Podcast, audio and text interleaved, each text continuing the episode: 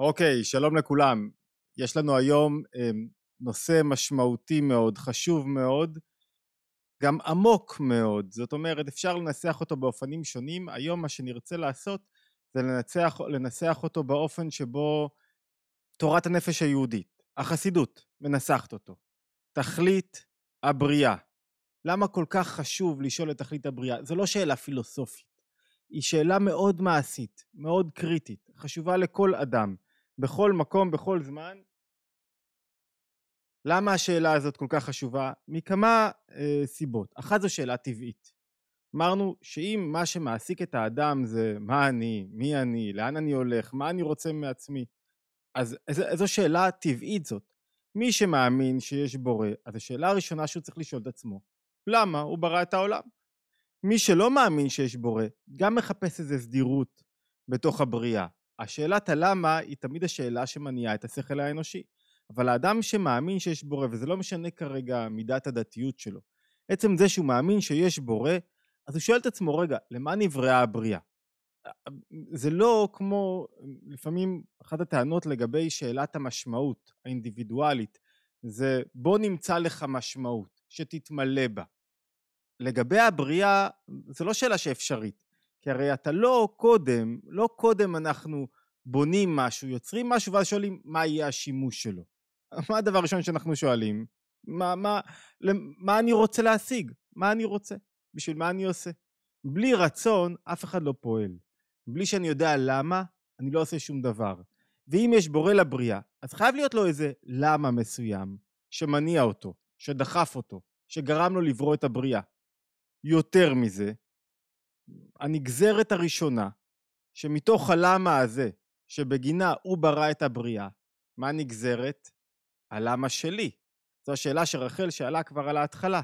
האם תכלית החיים שלי, החיפוש שלי אחר משמעות, החיפוש שלי אחר הדרך הנכונה והמתאימה לי לחיות את החיים, שאמורה להתבטא בכל הפעולות הקטנות בחיי, ממה היא נגזרת?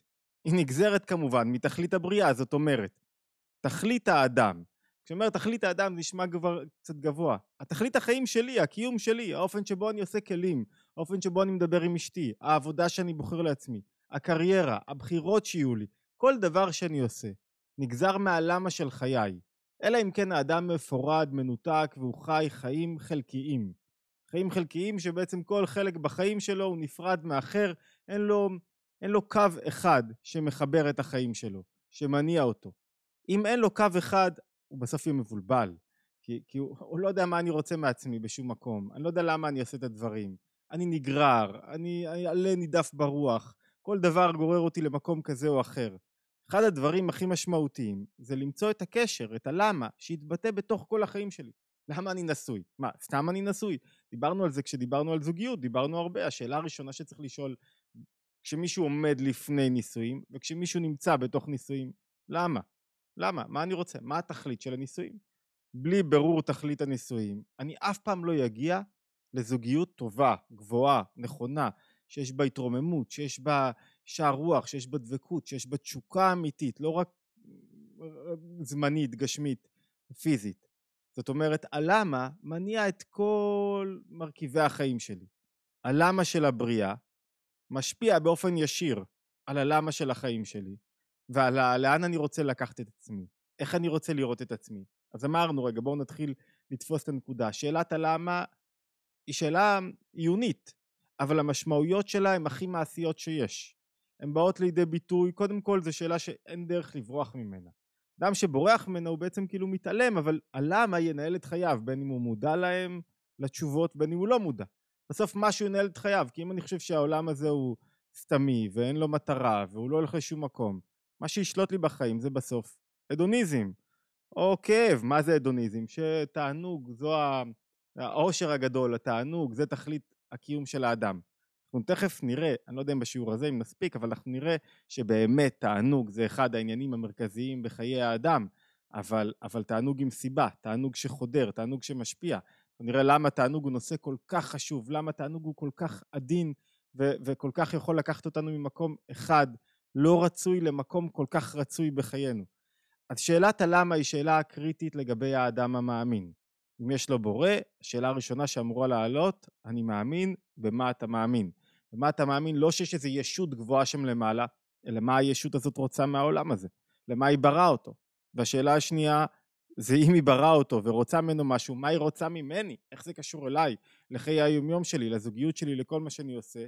ולכן התכלית היא משהו שממנה נגזרות, אמרנו, כל הפעולות בחיי היומיום, והתכלית, כשיש למישהו תכלית, היא אמורה לקבוע את כל המעשים היומיומיים. זה כמו שמישהי בוחרת לעצמה להיות אימא. אתה בוחר להיות הורה, אתה מזדהה עם התפקיד הזה. עצם קבלת התפקיד הזה, זה אחד היסודות של אמנות ההגבהה. עצם קבלת האימהות דוחפת אותי להתנהג באופן מסוים, לראות את הילדים באופן מסוים, לחשוב על הבית באופן מסוים. זה משנה לי את כל זווית הראייה. כשאני חושב על עצמי כאני עצמאי, עזבו אותי, הבאתי ילדים לעולם, אבל אני לא הורה בקבלת זהות, בקבלת תכלית, באיך שאני מתנהל. זאת אומרת, ואני אוהב את הילדים שלי מאוד, ואני דואג להם מאוד, אבל אני לא הורה בעצם שלי, אז המחשבה שלי היא לא כמו של הורה. יכול על הדרך לתת כסף, לעשות מה שצריך, אבל אני לא הורה בעצם שלי. אני אדם חופשי, אני פרי ספיריט, אני לא קיבלתי על עצמי את המחויבות ואת האחריות הזאת להיות הורה. אז אנחנו חושבים על תכלית בכמה מובנים, ואנחנו נרצה היום קצת להפוך את המובנים שבהם אנחנו חושבים על תכלית. בדרך כלל כשמדברים על תכלית אנושית, אנחנו חושבים על תכלית אנושית כמה אני צריך לעשות, לאן אני צריך לקח את עצמי, מה התפקיד שלי, או איך אני צריך להיות, מה הבינג שלי, איך אני צריך להיות כאן ועכשיו, באיזה, באיך, איך, איך צריך להתנהג ברגע הזה. ואנחנו נראה שכל אחת מהתנועות הללו, חיפוש המשמעות והתכלית והלמה, בלאן אני צריך להוביל את עצמי, לאן אני צריך להוביל את העולם, זו תפיסה חסרה, כי היא מחמיצה את הקיומיות, את החיים שלי כאן ועכשיו. מצד שני, מחשבה שהיא לא מה יהיה בעתיד, אלא עכשיו, איך אני חי, מחמיצה גם משהו אחר, את ה... לאן אנחנו הולכים.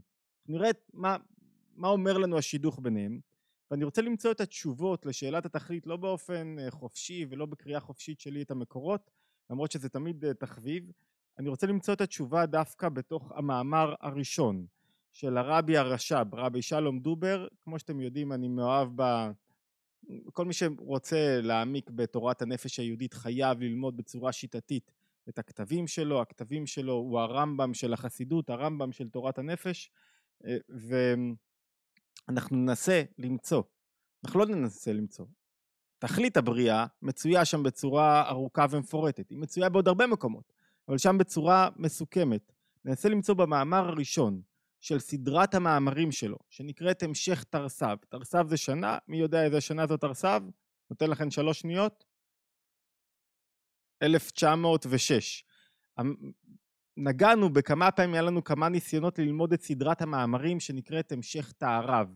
תערב זה 1912, זו סדרת מאמרים שהוא אמר במשך חמש וחצי, שש שנים, אמ, למדנו כמה מהם באופן כזה חלקי, דגמנו, טעמנו כמה מאמרים שלו. המשך תרס"ב היא סדרה קודמת יותר, היא נחשבת בעצם לבסיס של החסידות, שמציעה את עקרונו, עיקרי הרעיונות של החסידות.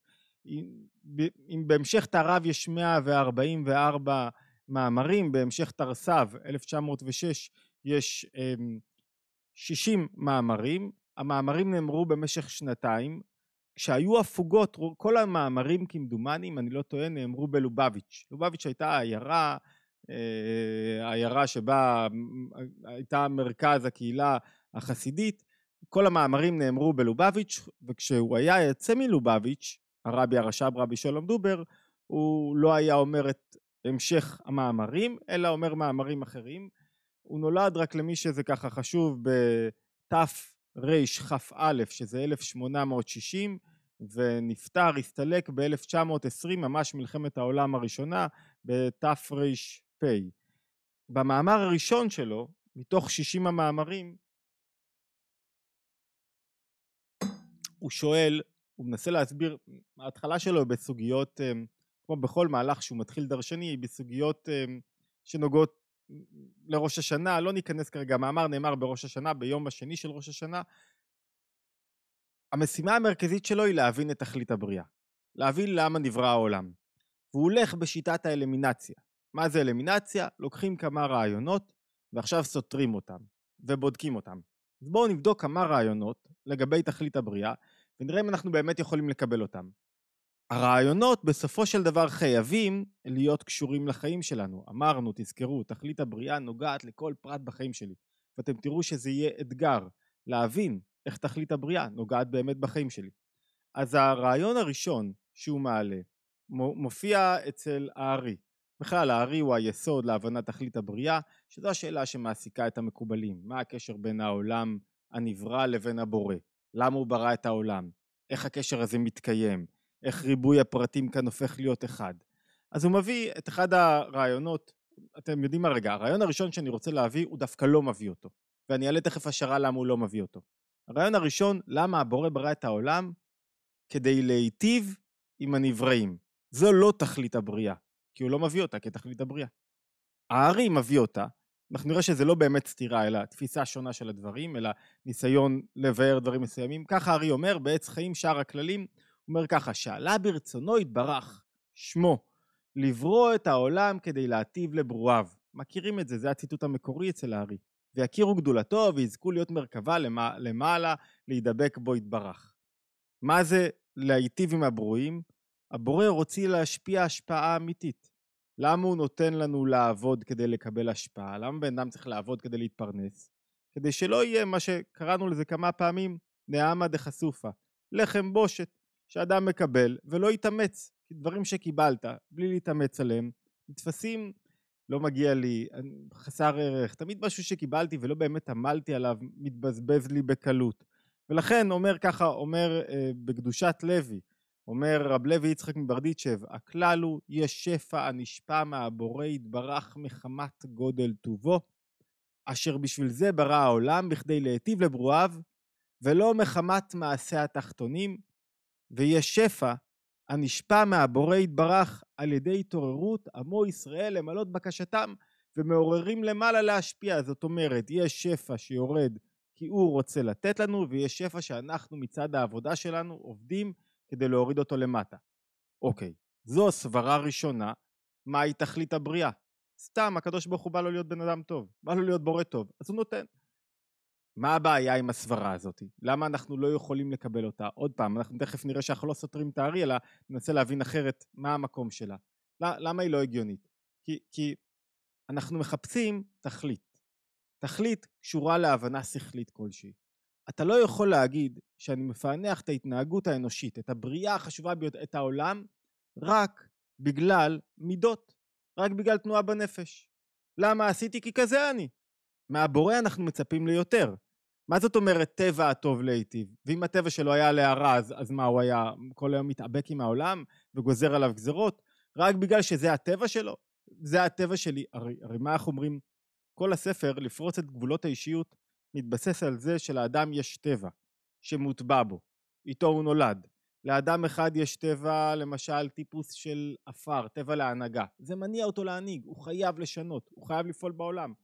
אדם שהטבע שלו, הוא, יש בו מינון מוגבר של יסוד האש. יש בו תנועה שמחפשת למה, מה נכון, ולכן הוא הרבה פעמים הופך להיות אדם ביקורתי, ממורמר, כעוס, מטריד את הסביבה, מטריד אחרים, אבל הטבע שלו זה המקום שבו הוא נשלט על ידי הטבע. אנחנו לא מעלים על דעתנו שגם אם זה לחיוב, בורא נשלט על ידי הטבע שלו. מה זאת אומרת? איך זה יכול להיות? הרי הוא בורא. מה, אין לו איזה למה יותר עמוק, יותר משמעותי? אז מה כן, אומר הארי, אני הזהרתי אתכם מראש שהיום יש לנו שיעור קצת עמוק, אני מקווה שתחזיקו ראש. אם יש מישהו שאלות תוך כדי, מוזמן לעלות בצ'אט, ואני אמצא את ההזדמנות אה, לענות עליה. אז מה כן? אז למה כן אומרים שברא את העולם הבורא כדי להיטיב לברואיו? כי מדובר פה יותר באופן הבריאה. זאת אומרת, איך אני... יש שניים שעושים סנדוויצ'ים, אני פשוט קופץ לי קצת דוגמאות של הבוקר. שניים שעושים סנדוויצ'ים, אחד אתה רואה שהוא מורח את השוקולד על הסנדוויץ', אתם רואים את הוואחד מריחה, אתם מכירים את זה? שהטבע זה להיטיב. כאילו, אשתי כשעושה סנדוויץ' עם שוקולד, זה, זה הילדה, מה זה מתמוגגת? כי יש, אין פינות חסרות, והכל ב, בשלוש שכבות כזה. ויש כאלה שהם קצת יותר, הטבע שלהם לא להיטיב, אז קצת באמצע אתם מכירים את זה, שאתה אוכל, אוכל, אוכל, אוכל, אוכל, לא מגיע לשוקולד בשום דרך או צורה. ויש כאלה שיש, השוקולד מסודר, אבל יש רק שכבה אחת. לפי הטבע שלך, ככה הפרוסה שתקבל. זאת אומרת, אופן בריאת העולם היא באופן של להיטיב. זו תודעה מאוד חשובה, מאוד מעמיקה. תודעה שיש לכל אדם, בכל מה שהוא עושה, תדע לך גם בחושך שאתה עובר, גם בקשיים, זה וורד שחוזר על עצמו באין ספור וריאציות, גם בקשיים, גם בהתמודדויות. בסוף, בעומק, תראו שטבע הטוב להיטיב. ואם טבע הטוב להיטיב, אם זו ההשפעה האמיתית שלו, אם זה מה שהוא רוצה לתת לברואים, אנחנו נראה שאחרי שנסלק את החיצוניות ואת ההתמודדות ואת הקושי ואת העבודה שאני צריך להשקיע בעצמי, בסוף מה יתגלה לי? הטוב האמיתי. לא לפחד. אבל זה לא התכלית. זה לא יכולה להיות התכלית. זה אופן הבריאה, האופן שבו אני עושה סנדוויצ'ים. אז, אז תדעו לכם שהשפע מחכה שם. לא להיות פולני לפחד משפע. התקופה שלנו, המבחן שלה הוא מבחן השפע. לא לפחד משפע. שפע זה דבר חיובי, קיים, זה טבע הבריאה. מה תכלית הבריאה? אחת האופציות. טבע הטוב להיטיב, הבורא, התנועה שלו בנפש לעשות טוב, ולכן הוא בורא את העולם בצורה של טוב. אמרנו, זה לא התכלית, זה לא הלמה, זה המה, זה האיך. איך הוא ברא? בצורה של שפע. שפע יורד בכל מיני כיוונים. עדיין לא פתרנו לעצמנו את סוגיית התכלית, כי אולי עוד נקודה אחת, אם תכלית הבריאה הייתה להיטיב, אז זו גם הייתה תכלית האדם. אנחנו רואים שלא בהכרח זו תכלית האדם. יש אדם שהתכלית שלו היא באמת לעשות חסד, טיפוס של מים, לתת. יש אדם שהתכלית שלו היא לא לעשות חסד, היא דווקא לכתוב, ליצור, להקים מפעל סטארט-אפ, סטארט לתקן עולם, לבנות קשרים. החסד שלו בא לידי ביטוי באופן אחר. זה לא חסד כמו שאנחנו חושבים על נתינה. יש שהוא נותן בדרך ממילא. מתוך זה שהוא עושה לעצמו, זה קצת כמו העלה ספר, קצת כמו השוק החופשי, היד הנעלמה של השוק החופשי. מתוך זה שאני עושה לעצמי, העולם מתמלא בטוב. אבל זה לא מצד טבע הטוב שלי. אברהם אבינו יושב פתח האוהל, הוא רוצה לעשות טוב. יש כאלה יושבים בפתח האוהל כי יש להם סיבה אחרת. אוקיי, אז תכלית הבריאה אמרנו, היא לא להיטיב עם הברואים, אלא זה רק האופן שבו הבריאה נבראת. בואו נלך עכשיו על, אמ, בשיטת האלמינציה, על אפשרות נוספת שמציע הרבי הרש"ב. יהודה כבר נותן לנו דוגמה יותר טובה של אה, סופגניה מפוצצת במילוי היום אין כבר, אין כבר, כל הסופגניות, אני לא חושב שיש כבר את האלה המסורתיות עם הריבה בפנים. זה נותנים לילדים בבית ספר, כולם קונים סופגניות, אבל לא אכלתי סופגניה איזה עשור, אז אני לא... אה, אה, טוב. אפשרות שנייה, מה האפשרות השנייה? זה משהו שהשתמשנו בו בכמה מובנים. יש מה שנקרא בכוח, ויש מה שנקרא בפועל. בכוח זה הפוטנציאל, בפועל זה הלהוריד את הפוטנציאל למטה. יש אנשים, הדבר הכי עצוב זה לראות פוטנציאל מבוזבז. אדם שלא מממש את הפוטנציאל שלו. אתה לא היית רוצה לראות בורא, שיש לו אפשרות לברוא את העולם, והוא לא בורא את העולם. והוא לא מנצל את כל הכוחות שלו. איזה עצוב זה לראות אדם שיש לו כוחות ולא מגלה אותם. משאיר אותם בתוכו. זה גם היסוד של הספר הפוך על חשיבה יצירתית ומימוש פוטנציאל. העולם קורא לנו לגלות את הכוחות שלנו. לא להשאיר רק את הבכוח, אלא להפוך את הבכוח לבפועל. זה עולם אחר יכולתי. גם אני יכולתי. אתם מכירים את אלה שיושבים ו- ו- ומסתכלים על חידונים או על כל מיני תחרויות ספורט? גם אני יכולתי. מה זאת אומרת יכולת? אתה יושב על הספה ולא זז. אתה בטטה. והוא עושה. אתה לא זז. מה זאת אומרת יכולתי? אתה לא באמת עושה את הדברים כאילו יכולתי. יש הבדל אדיר בין עשייה, בין פעולה אמיתית, לבין בכוח, בפוטנציאל. מה זה אצל הבורא? אני רוצה לשתף אתכם קצת בטקסטים, אמ, כדי שיהיה לנו יותר מעניין. המקורות, אני מזכיר כולם, מה זה המקורות? כל המקורות שלנו הם מתוך אה, המאמר הראשון בהמשך תערב, מתוך 60 המאמרים. אלא מאי, המאמר, מי שביקש ממני מראש לקרוא, זה לא משהו שקוראים אותו ככה על הדרך, אני אגיד מראש, אני חושב שקראתי את המאמר, לא אגיד את כל המשך תרסה, אבל בטח את המאמר הזה לפחות עשר פעמים. הוא מאמר, זה, הקושי שם זה גם להבין את הפרטים, את החלקים השונים, אבל גם לקשור אותם יחד ולתפוס את המהלך שלו. וגם לנפות הרבה מהלכים צדדיים מאוד משמעותיים, וזה ארוך וזה דורש להחזיק ראש. מאוד מומלץ ללמוד, אבל זה פרויקט חיים, זה לא איזה קריאה כזאת על הדרך, זה לא איזה שיחה של הרבי מלובביץ' ככה שעל הדרך מבינים אותה בשעה, שעתיים. לא. זה חתיכת יציקה ללמוד את ההמשך תרסיו, אבל נו, כגודל המאמץ, גודל ההישגים. אז מה שעשיתי בתוך, ה, בתוך המקורות שיופיעו לכם באתר התבוננות, מה שעשינו זה בעצם שלפתי את כמה הפסקאות הרלוונטיות, הקלדתי אותן, שככה עם תקציר, יש עוד המון פסקאות יפהפיות, אבל אי אפשר להתמודד עם הכל, כי יותר מדי יהיה לנו מאמץ. אז אמרנו שהסיבה השנייה שהיינו מעלים על הדעת, למה הבורא ברא את הבריאה? כי הוא רצה לגלות את הכוחות שלו. לאן אנחנו חוזרים? רק שנייה. לארי, לארי עץ חיים. רב חיים ויטל כותב בשם הארי, בשער הראשון, כותב כך: בעניין תכלית הכוונה, כאן אנחנו, של בריאת העולמות, תראו איזה יופי, זה לא איזה ניו אייג'. הארי, 1569, משהו כזה, כותב לנו כך: בעניין תכלית הכוונה, לא הוא כותב, רב חיים ויטל כותב בשמו. הוא לא כתב שום דבר בימי חייו. הקצרים. בעניין תכלית הכוונה, הארי הקדוש נוהגים להוסיף, בעניין תכלית הכוונה של בריאת העולמות, נבהר את השתי חקירות שנתעסקו בהם המקובלים. החקירה הראשונה היא מה שחקרו חכמים ראשונים ואחרונים. ראשונים ואחרונים. לדעת סיבת בריאת העולמות. מה, אתם חושבים שרק אתכם זה מעסיק? לפי כמות המשתתפים שלנו, אני לא בטוח שזה מעסיק מספיק. אבל, אבל זו שאלה שהעסיקה את חכמי ישראל, למרות שהבטחנו וידאו, אז אולי בגלל זה אנחנו לא... אבל זו שאלה שהעסיקה כל אדם. היא אמורה להטריד אותי ככה שאני לא יכול לישון בלילה.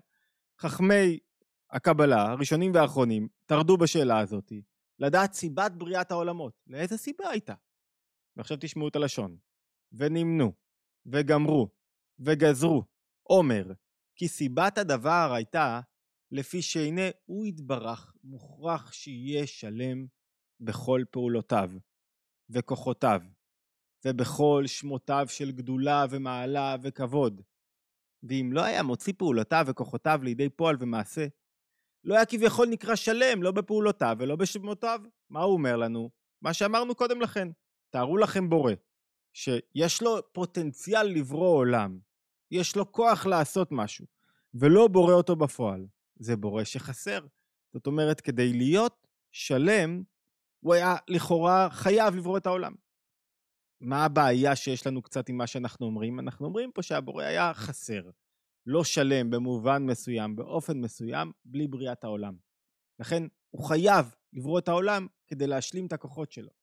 וחלק מהכוחות, כל כוחות הנפש, זה משהו שנקודה חשובה, כל כוחות הנפש שמתגלים בניגוד לעצם הנפש, שהיא מקור החיות, כל כוחות הנפש הם עבור הזולת, הם כדי לתקשר עם הזולת. בעצם כל הכוחות, כל הפוטנציאל של האדם זה כדי שיברא משהו בתוך העולם ויתקשר עם זולת. זולת כחפץ, זולת כאדם. זאת אומרת, הבורא בורא עולם, יוצר אינטראקציה עם בני אדם, בורא בכלל בני אדם, מתוך כוונה שבסופו של דבר יתגלו כל כוחותיו, ומלכתחילה כל הכוחות נועדו עבור הזולת. זאת אומרת, שאם הבורא ברא העולם, בלעדינו, בלי בני אנוש, הוא לא היה יכול לגלות את מידת אהבתו, ואת הרגשות שלו, את המידות שלו, ולא יוכל לגלות את החוכמה שלו. הוא היה לכאורה חייב לברוא עולם, זה לא מספיק שיש לי את הפוטנציאל של המידות. יש לי יכולת אהבה אמיתית, אינסופית, אבל אני כבר בן 50 לא התחתנתי ואין לי בת זוג. אז מה עם הפוטנציאל האהבה? למי אתה מגלה את האהבה? איפה אתה מציג את האהבה הזאת? זאת אומרת, על פי הארי כאן, הבורא כאילו היה חייב לברוא את העולם. זה מה שמשתמע. לא הייתה לו ברירה, כי בלעדיה הוא לא יכול לגלות את הכוחות שלו, ובלעדינו, בלי מי שהכוחות יתקשרו איתו, בלי העולם הנברא, אז הבורא הוא לא שלם בכל פעולותיו. זאת אומרת, אני מקריא לכם שוב, שהנה הוא יתברך מוכרח שיהיה שלם בכל פעולותיו וכוחותיו ובכל שמותיו של גדולה ומעלה. זאת אומרת שאם הוא לא בורא, אז יש פער בין הבכוח לבין הבפועל. על זה הרבי הרש"ב מזדעק, פעם שנייה.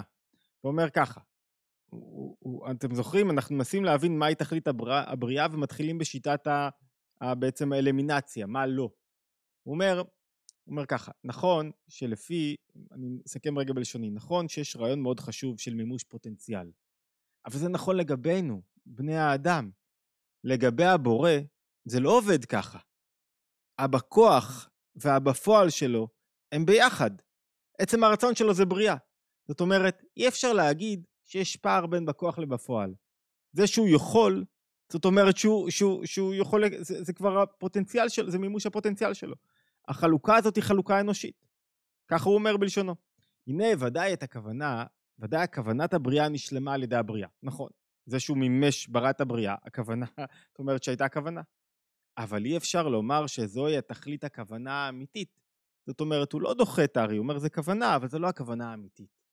שהרי מה שכתוב בעץ חיים, תראו איזה יפה הלשון, שיהיה שלם בכל פעולותיו וכוחותיו, היינו שקודם ההתאבות היו הכוחות בהיעלם ובכוח, ולא היו בגילוי, ואין זה שלמות. כי אין דבר שלם אם אינו גם בפועל, אין דבר שהוא שלם אם לא ביצענו בסוף, קמנו מהכורסה ועשינו באמת. הפוטנציאל זה, זה הבשורה הרעה של האדם, הקשה שלו, כי היא אומרת שהוא חייב לממש את הפוטנציאל.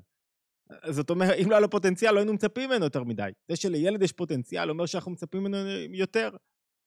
אז הוא אומר, ועל ידי התאבות, הרי זה בא לידי פועל וגילוי. זה שנברא העולם, זה אומר באמת מימוש הפוטנציאל. והדאמיתית, שהאמיתית טעם זה באמת לא ייתכן למעלה. זה לא יכול לעלות לגבי הבורא. זה שייך רק לנבראים. אתם רואים, זה לא הלשון שלי, כל כך חשוב לי שנקרא מקורות לפעמים, ולראות שאנחנו לא ממציאים, שכל דבר שהוא בכוח אינו דבר כלל, ומכל שכן שאינו בבחינת שום פועל כלל. זאת אומרת, העולם הנברא הוא גם כל כולו מצוי בתוך הבורא. הוא גם כל כולו חלק. אין, אין הבדל בין כוונה לבין מימוש אצל הבורא. שניהם כוחות שלו, זה כמו שאין הבדל בין מחשבה לבין אה, אה, משהו גשמי. מה, אתה יכול להגיד שיש יותר בורא בכוס קפה הזה שאני שותה עכשיו, ופחות בורא במחשבות שלי? הרי בשניהם יש בורא, לא יכול להיות. אז נכון שכשמישהו מממש את הפוטנציאל שלו, הוא משלים את הכוונה, אבל זו לא התכלית. זו לא הסיבה שבגללה. פה הרסתי איזה 20 שיעורים שהעברנו על תכלית הכוונה לגלות את הכוחות. ומכל שכן אינו בבחינת שום פועל כלל. כי אם דווקא כאשר מתגלה ופועל דבר ופעולה גשמית, אז הוא הפועל, נכון, אבל למעלה?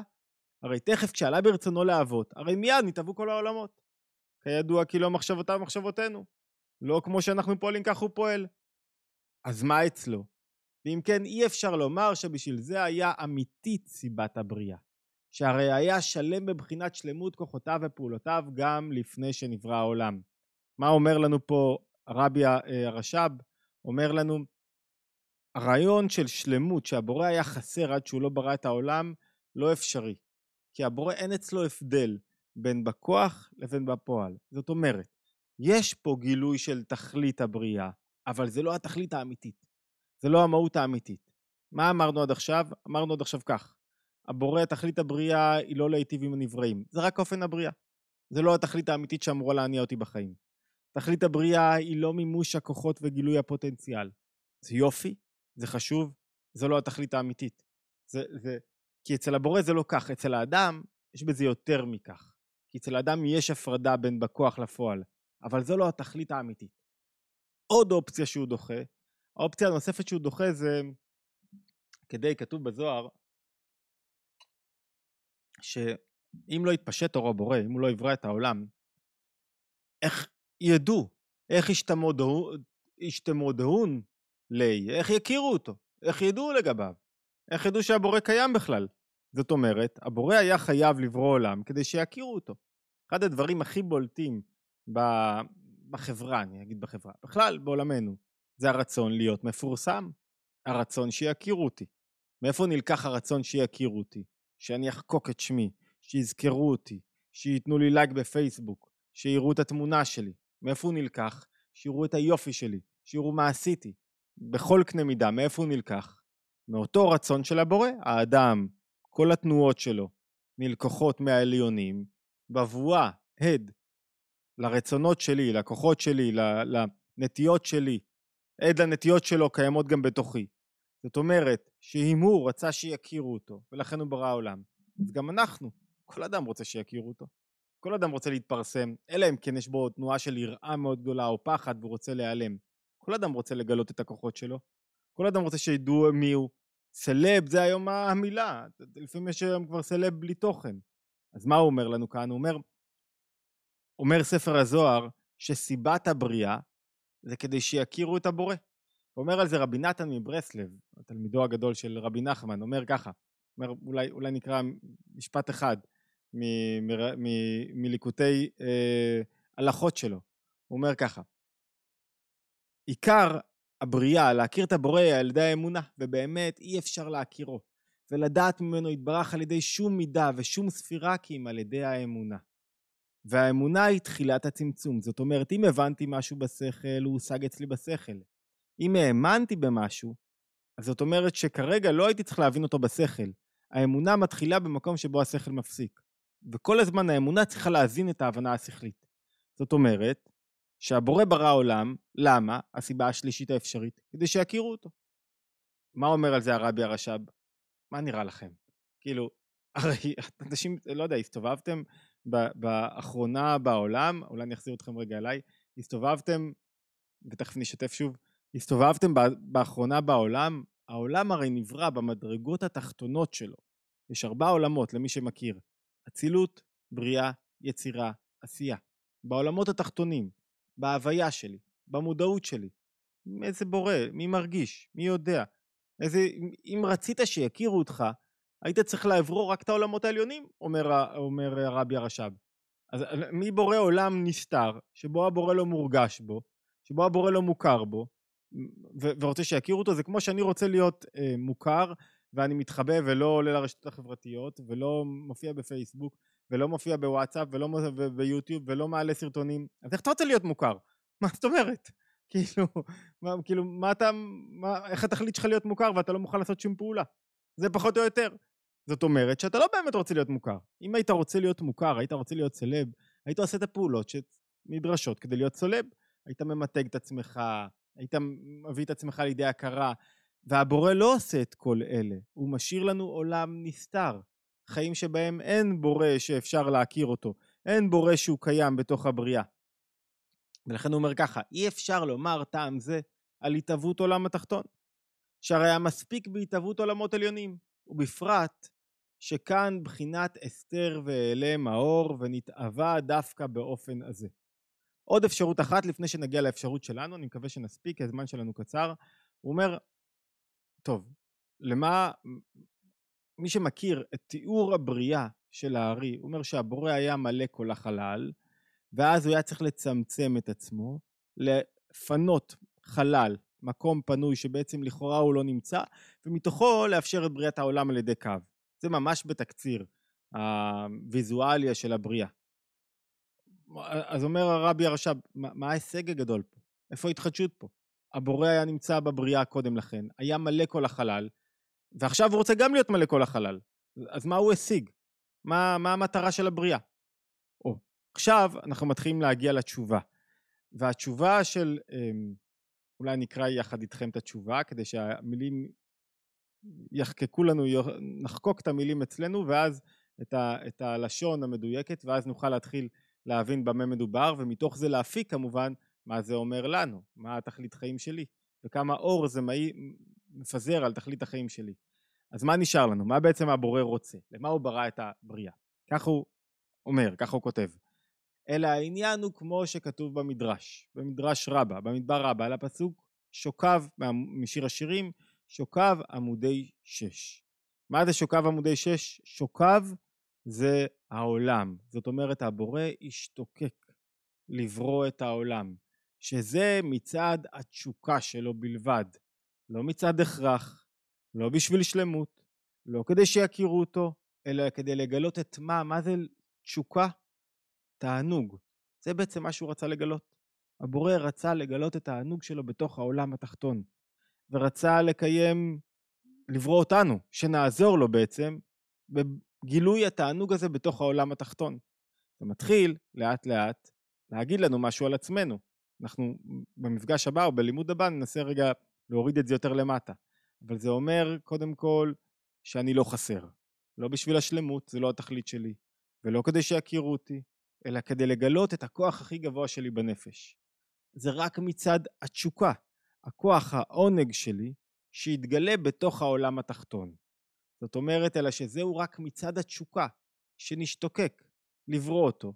ופה זה משפט שהייתי ממרקר ומנסה להבין אותו קצת.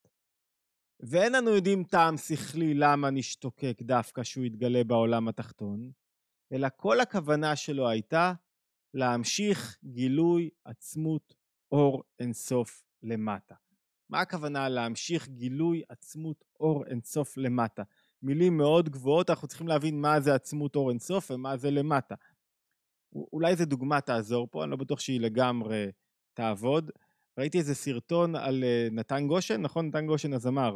וראיתי שהוא עבר, אמ, הוא עבר בחתונה, והוא שמע מעבר לגדר שמנגנים, נכנסים לחופה עם שיר שלו. שמע שמנגנים שיר שלו ונכנסים עם השיר שלו לחופה.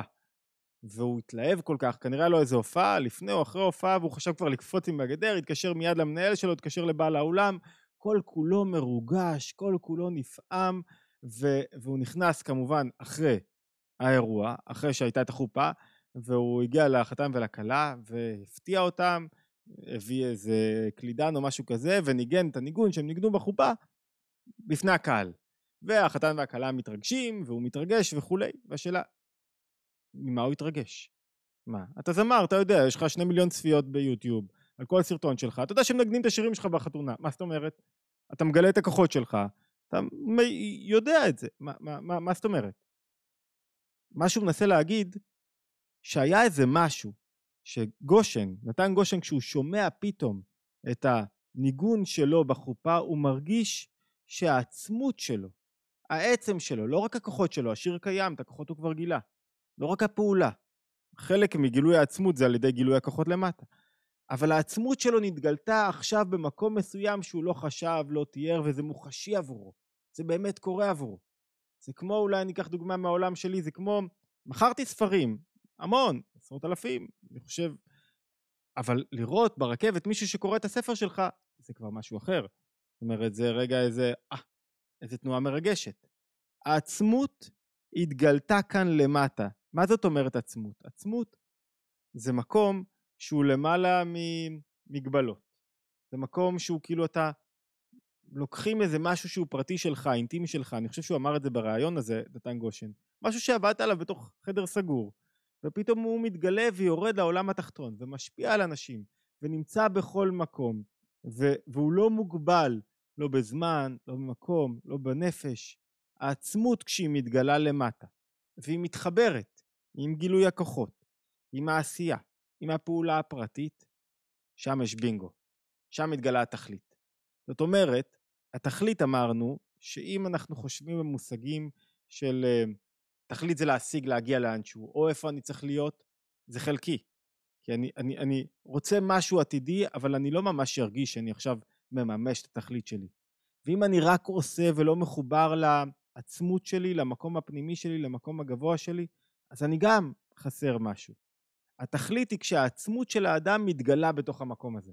זאת אומרת, דיברתי עם איזה סטודנט למשפטים והוא אמר לי, אמ, ואחד הרעיונות שעלו תוך כדי שיחה הייתה, נכון שיש לך לחץ של לימודים, וקח לך כמה דקות, כמה חצי שעה, שעה בשבוע, שבו אתה מגלה את העצמות שלך בעניין מסוים.